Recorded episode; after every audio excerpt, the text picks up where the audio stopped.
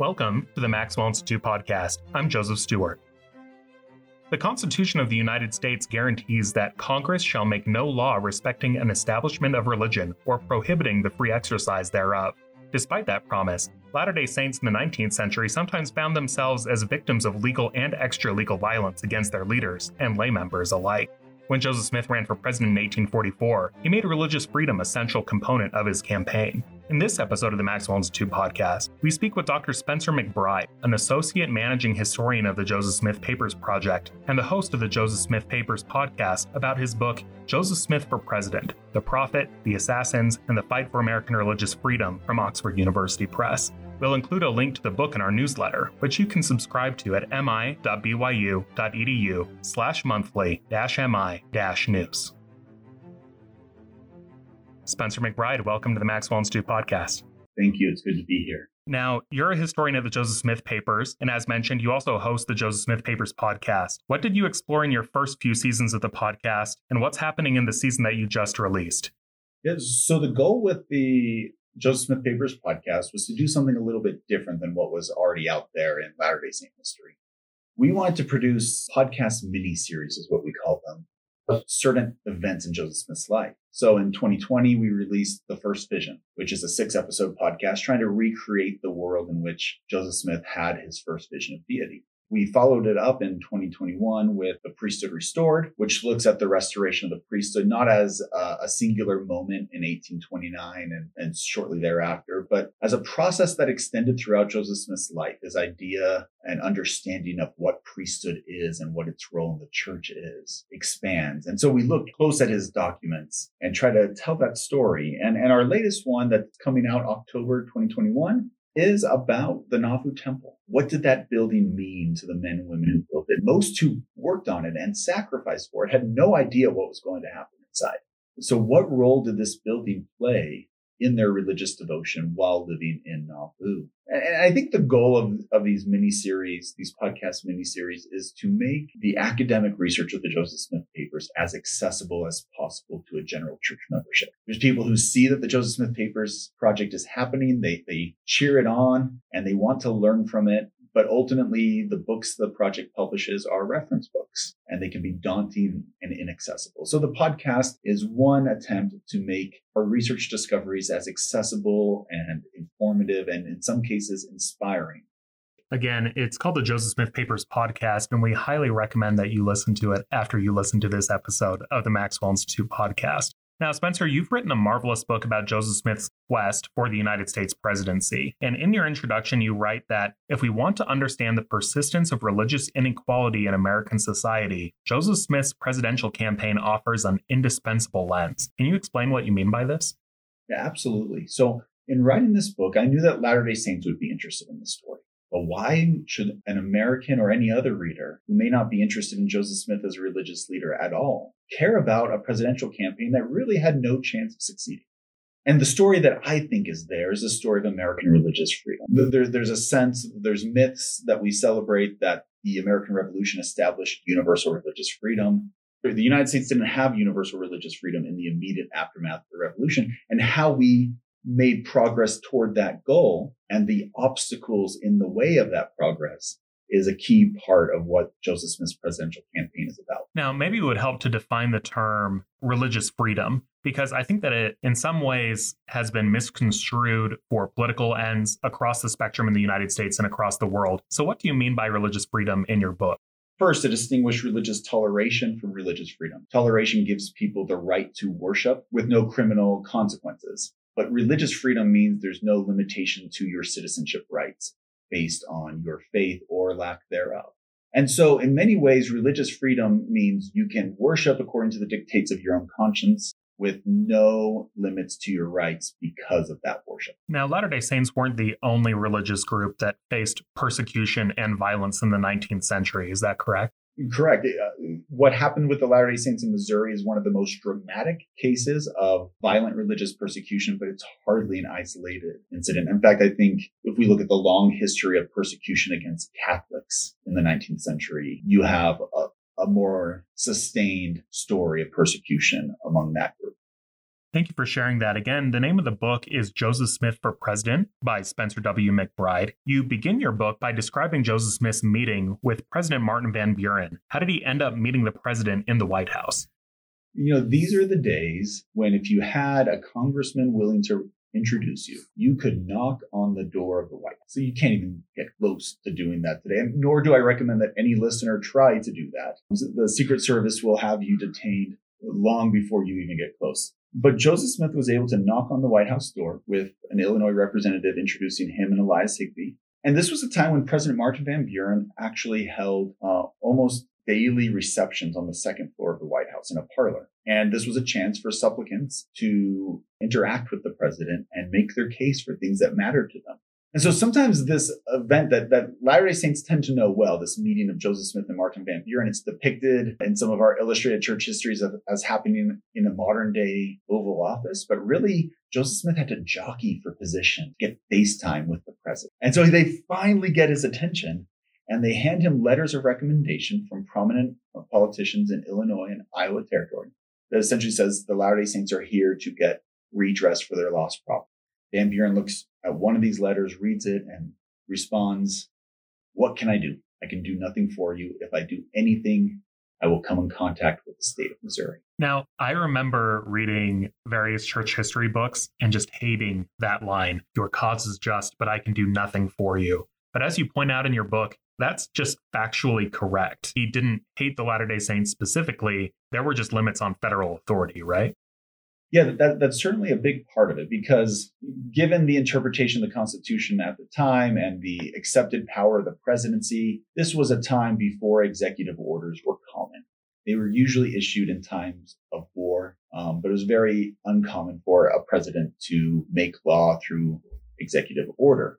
But what's interesting is as we dove into these uh, these surviving documents for the Joseph Smith Papers project, what became much more clear is what the Latter day Saints were expecting from Van Buren or hoping from Van Buren. They weren't hoping for an executive order. Their petition was going to Congress. But there's this obsession in the correspondence from the group that went to DC about the State of the Union address, or, or what they refer to as the annual message to Congress. And it appears very clear that they wanted Van Buren to take up their cause in his State of the Union address that Van Buren had the power to influence the congressional agenda with the Democrats in Congress who held control of the legislature. And that if he would speak up for the Mormons redress petition, he would have a much greater uh, chance of, of succeeding. So even after Van, Van Buren declines to help, as they're leaving, he kind of says, well, I'll think about it. And that, I don't know how seriously he thought about it again, or if he ever thought about it again, but it dangled this hope and then for the next several months, as the Latter day Saints are waiting for Congress to take up their petition, they write back and forth to Nauvoo saying, the State of the Union address isn't out yet, but as soon as it is, we'll send you a copy.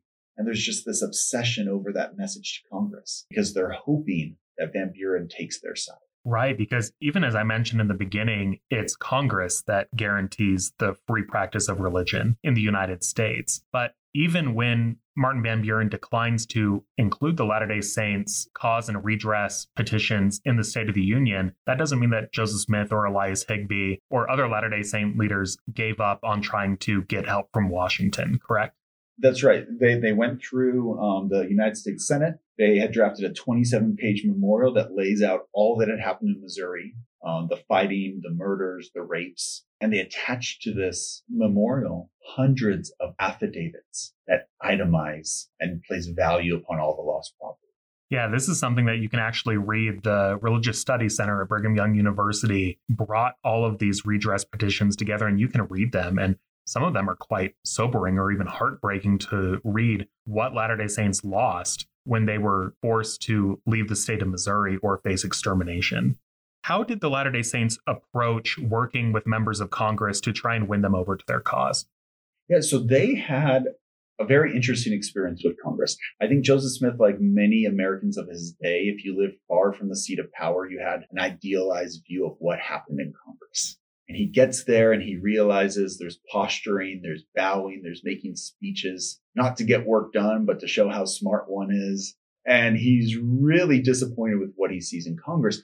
But in the Illinois delegation, he finds congressmen and senators who are willing to help the Latter day Saints. In part, I think, because people had written to these congressmen and said, Hey, the Latter day Saints need help, but also if you're a Whig, they can help us get a Whig majority in the state, or if you're a Democrat, they can help us keep a Democratic majority in the state. So, so politics were at play. But I think one person who really stands out from Illinois' congressional delegation is Senator Young. He not only feels, I think, a genuine sympathy for the Latter day Saints, and he's willing to be the one who introduces their memorial. But what really sets him apart is he realizes that Joseph Smith, Elias Higbee, and eventually Sidney Rigdon joins them, that they're traveling as destitute refugees they really don't have the money to be making the trip that they're making as they rebuild their lives in, in Nauvoo. And he personally finances their trip. Out of his own funds, he pay, he loans them the money they need to get by while they wait Congress to, to hear their case. And I think that's going above and beyond. He didn't have to do that.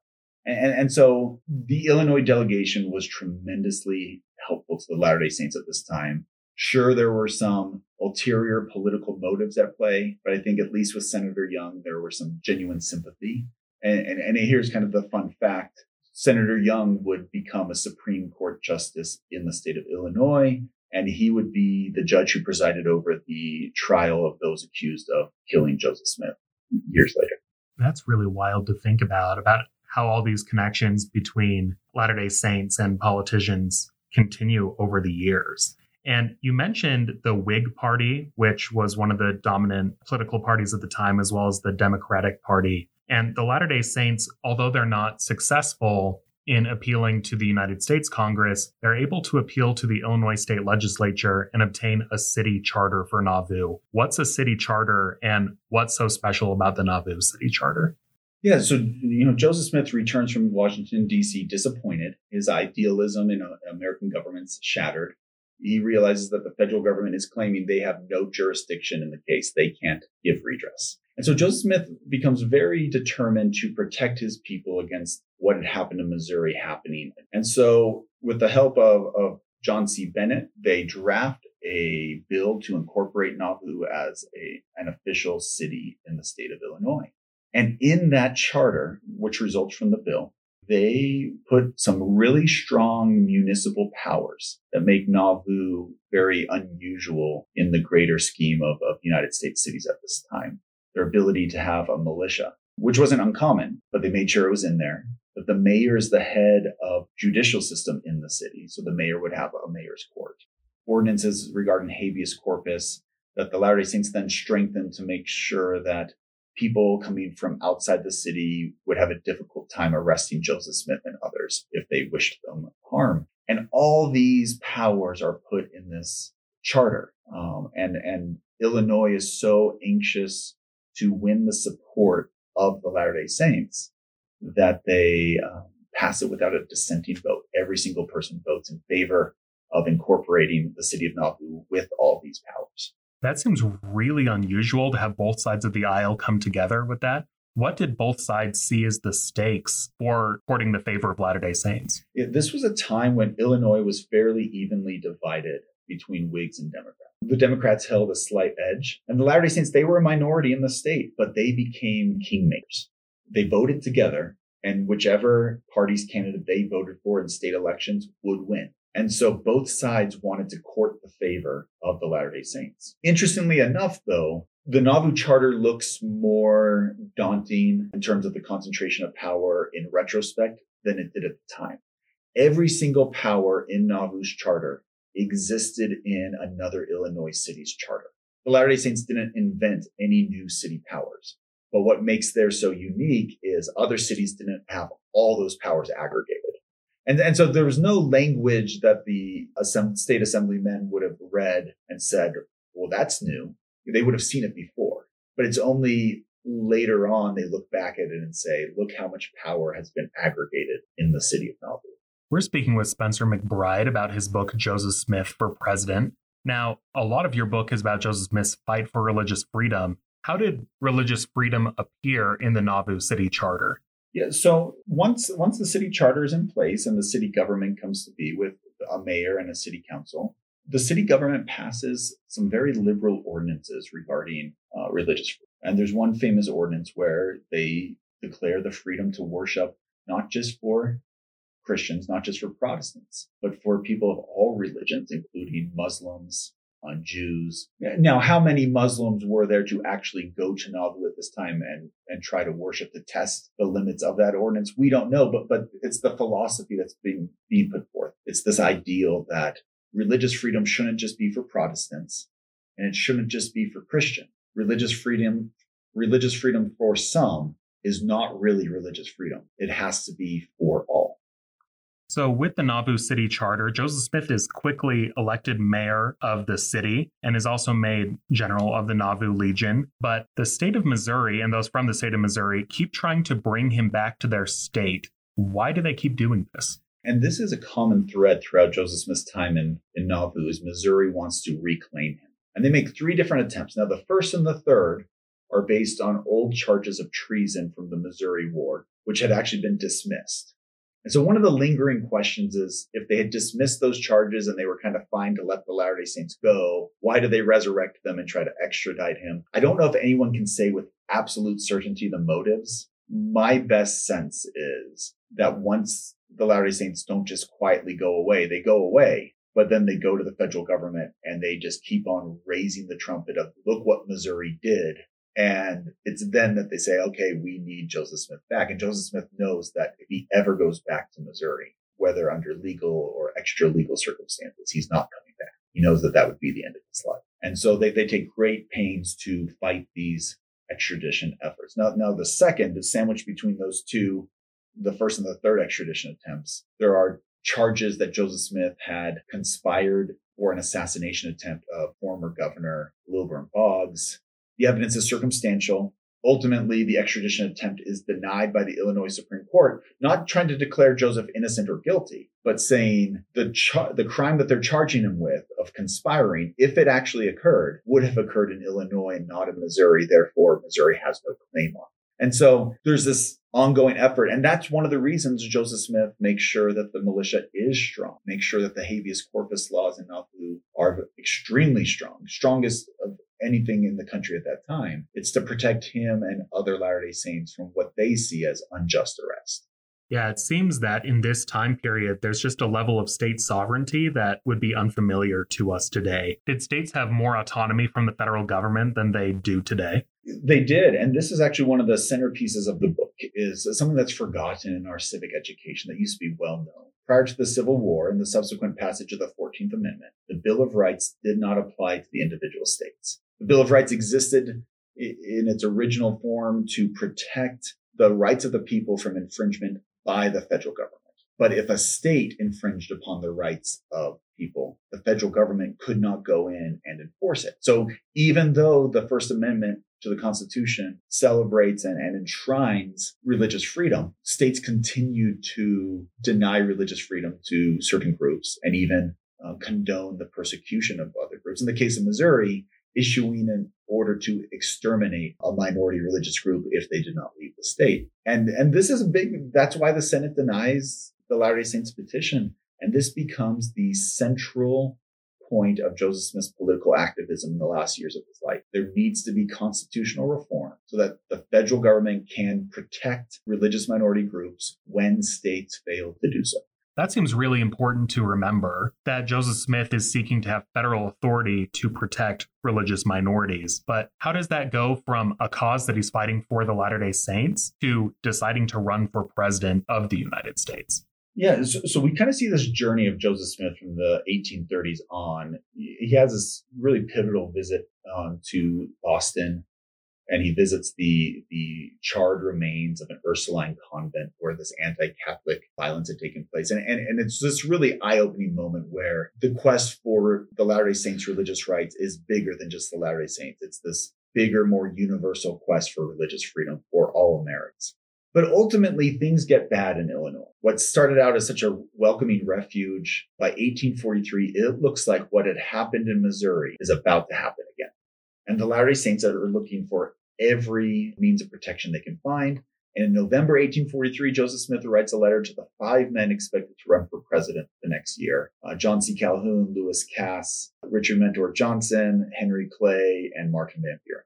Only three respond. Cass and Calhoun essentially write the same. We sympathize with you. We think you should have equal rights, but the federal government should not be involved in ensuring your rights because of states' rights. And Henry Clay writes the most politician letter ever. And no one wanted to be president more in American history than Henry Clay wanted president. And he essentially writes, I sympathize with you, but I don't want to make any commitments because when I become president, I don't want to be tied to anything I said on the campaign trails. Is the gist of this letter, and that I think irks Joseph Smith just as much as what Calhoun and Cass said. And he writes public letters to all three, essentially. Well, he writes one to Calhoun that's in effect also to Cass, and then he also writes to, to Henry Clay, just lambasting them in the press, saying, "What are you talking about? I love my country, but there's something wrong if a state can order our expulsion under threat of extermination and the federal government says, we can't help you. Or a presidential candidate says, I won't help you. I won't guarantee that I'll help you because I want to make sure I get elected and I don't want to be held to any promises. And, so this just really irks Joseph Smith. And out of desperation in January 1844, the leaders of the, of the church say, we can't support any of these candidates this is the most important issue to us. We need an independent candidate, and that candidate's Joseph Smith. So, in these meetings in January 1844, is Joseph Smith meeting with the Quorum of the Twelve Apostles? Is he meeting with other groups? If so, who were they? Yeah, early on, it's most of the Quorum of the Twelve Apostles. They're the ones who nominate Joseph Smith to, to be their presidential candidate. Um, but very quickly, that effort expands as they adopt a, a campaign platform. They're going to need electioneering missionaries to go out. But once we get later into that spring, Joseph Smith forms what becomes known as the Council of Fifty. And at the very beginning, this has nothing to do with presidential politics. Because even as Joseph Smith's running for president, the Latter day Saints are saying, things get too bad, we need to leave the United States altogether. And so the Council of 50 begins as a conversation of should we move to the Republic of Texas? But then those conversations expand and kind of snowball. And they begin talking about what the political kingdom of God looks like in the millennial era. And how could they begin to build such a government ahead of the, the prophesied millennium? And then this Council of 50, then in addition to having these conversations, begins to take on kind of a campaign manager type role. They oversee a lot of the aspects of the campaign, in part because the Quorum of the Twelve is also part of the council. And but but yeah, the Council of 50 really kind of grows to cover a lot of things, but it really begins with this one question: Should we move to Texas? And if so, how do we do that? So you mentioned Joseph Smith's presidential platform. What are some of the planks that he is staking his reputation on? What are some of the policy decisions that he's advocating for? Yeah, I've often said that one issue drove, drove Joseph Smith into the presidential race, but he wasn't a one issue candidate. I mean, the issue was religious freedom. The government needed to be empowered to protect religious minorities when states failed to do so. But he puts together a really robust and progressive campaign about looking out for marginalized groups. In fact, at the very first paragraph, he invokes race and says, you know, we celebrate the Declaration of Independence that all men are created equal, yet some two to three million men, women, and children are uh, enslaved, denied their freedom because, and these are his words here, the color of the skin that covers their souls is different than ours. And so he's calling for racial justice. He calls for the end of slavery, but has a really unusual and very pragmatic approach. Rather than just saying the government should just announce that all the enslaved men, women, and children are free, that the federal government should purchase their freedom from their enslavers, from the proceeds of federal land sales. So it's a really kind of innovative idea. It wouldn't get any traction, but it's an innovative idea. He's thinking outside the box. He calls for territorial expansion. The, the hot questions of the day were, were, should the United States annex Texas? He says yes, which I think is an easier thing to say when you're announcing the end of slavery. And also, should we claim all of Oregon country, which was contested with Great Britain? He calls for the end of the rising penitentiary system. He, he says we need criminal justice reform. And essentially, to paraphrase what he says, is the current system punishes people for crimes in a way that doesn't reform them. So reading through the lines, essentially we're creating a permanent criminal class. Our criminal justice system needs to reform. Was there anything that surprised you as you closely analyzed Joseph Smith's presidential platform that you didn't know before you started researching? Yeah, you know, I think I, I knew his call for criminal justice reform, but looking more deeply into his each of his positions, there's a national relevance, but there's also a personal relevance we can see Joseph Smith's understanding and ideas on race and slavery evolve through his life. They're not static. He, he rethinks things and changes his mind on things. We see even talking about prisons. Joseph Smith has been incarcerated. He talks about ending incarceration for debt. His father was in debtor's prison. These are all things that are nationally nationally relevant, but also personally relevant. So I think sometimes people can say, hey, he was a one issue candidate and he just threw together a campaign platform because that's what you need. But as I read through it, I see a lot more issues that really matter to Joseph Smith. Where did Joseph Smith fit in in national party politics? Was he more like a Whig, more like a Democrat, or somewhere in between?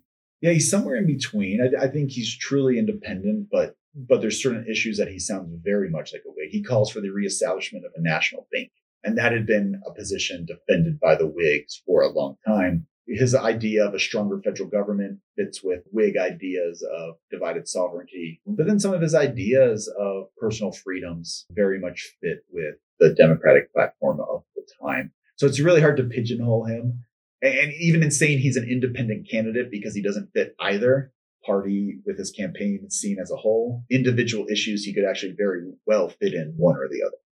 So you mentioned before that the Council of 50 was running the Prophet Joseph's campaign for President of the United States. What did that look like on the ground? Yeah, so this is a time when presidential candidates did not campaign for themselves. They did not go and make stump speeches, but it was also right on the cusp of that changing. And in fact, for a long time, a presidential candidate wouldn't even give the impression that he wanted to be president. At this point, you could kind of say, I want it. You still don't go out and make speeches for yourself, but you send surrogates.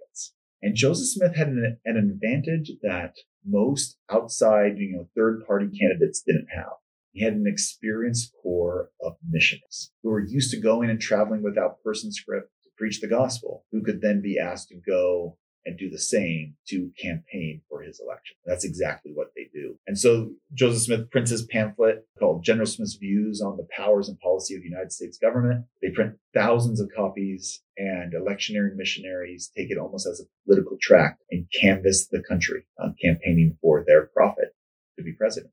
Now, moving the story forward a little bit, Joseph Smith doesn't escape political problems at home, even as he's campaigning to be president of these, the United States. Did his presidential campaign contribute to the atmosphere that led to his assassination in June 1844? Yeah, and, and, this is a really interesting question because it, cause it brings up an important point. Joseph Smith has a distinction that nobody wants. Nobody wants to be the first assassinated American presidential candidate, but he has that distinction. But there's an asterisk next to it. From all that I've read and researched, Joseph Smith was not murdered to prevent him from becoming president. It wasn't because he was running for president that he was murdered. In as much as it may have contributed to his uh, eventual assassination, his critics who were already willing to kill him saw his running for president as a sign of unfettered ambition. But really, the political calculations that are that contributed to his assassination are local Illinois politics. It's not national politics. No one said he needs to be assassinated or he's going to be president. So he is the first assassinated presidential candidate, but he was not assassinated to stop him from. Now, you're a historian for the Joseph Smith Papers Project, but what are two or three things that you think about in the aftermath of writing this wonderful book that you think Latter day Saints would do well to think about in the big picture today? Yeah, I, I think it's easy to think about religious freedom in terms of your own religious freedom. It's very easy to stand up and defend your own right to worship according to the dictates of your own conscience. But I think Joseph Smith calls us to look beyond that. He was asking Protestant Christians who had universal religious freedom to say, look at us. We don't. Shouldn't we have those same rights? And so now we're at a time where Latter day Saints, maybe not entirely mainstream, but we're not being hounded by mobs anymore. We experience a pretty good level of religious freedom in the United States right now. But can we look and see other groups that don't? And is it enough for us to say, well, we have it and that's good enough? Um, is Joseph Smith's campaign really saying the fight for religious freedom has to be more than your religious freedom? Because religious freedom for some isn't really religious freedom at all.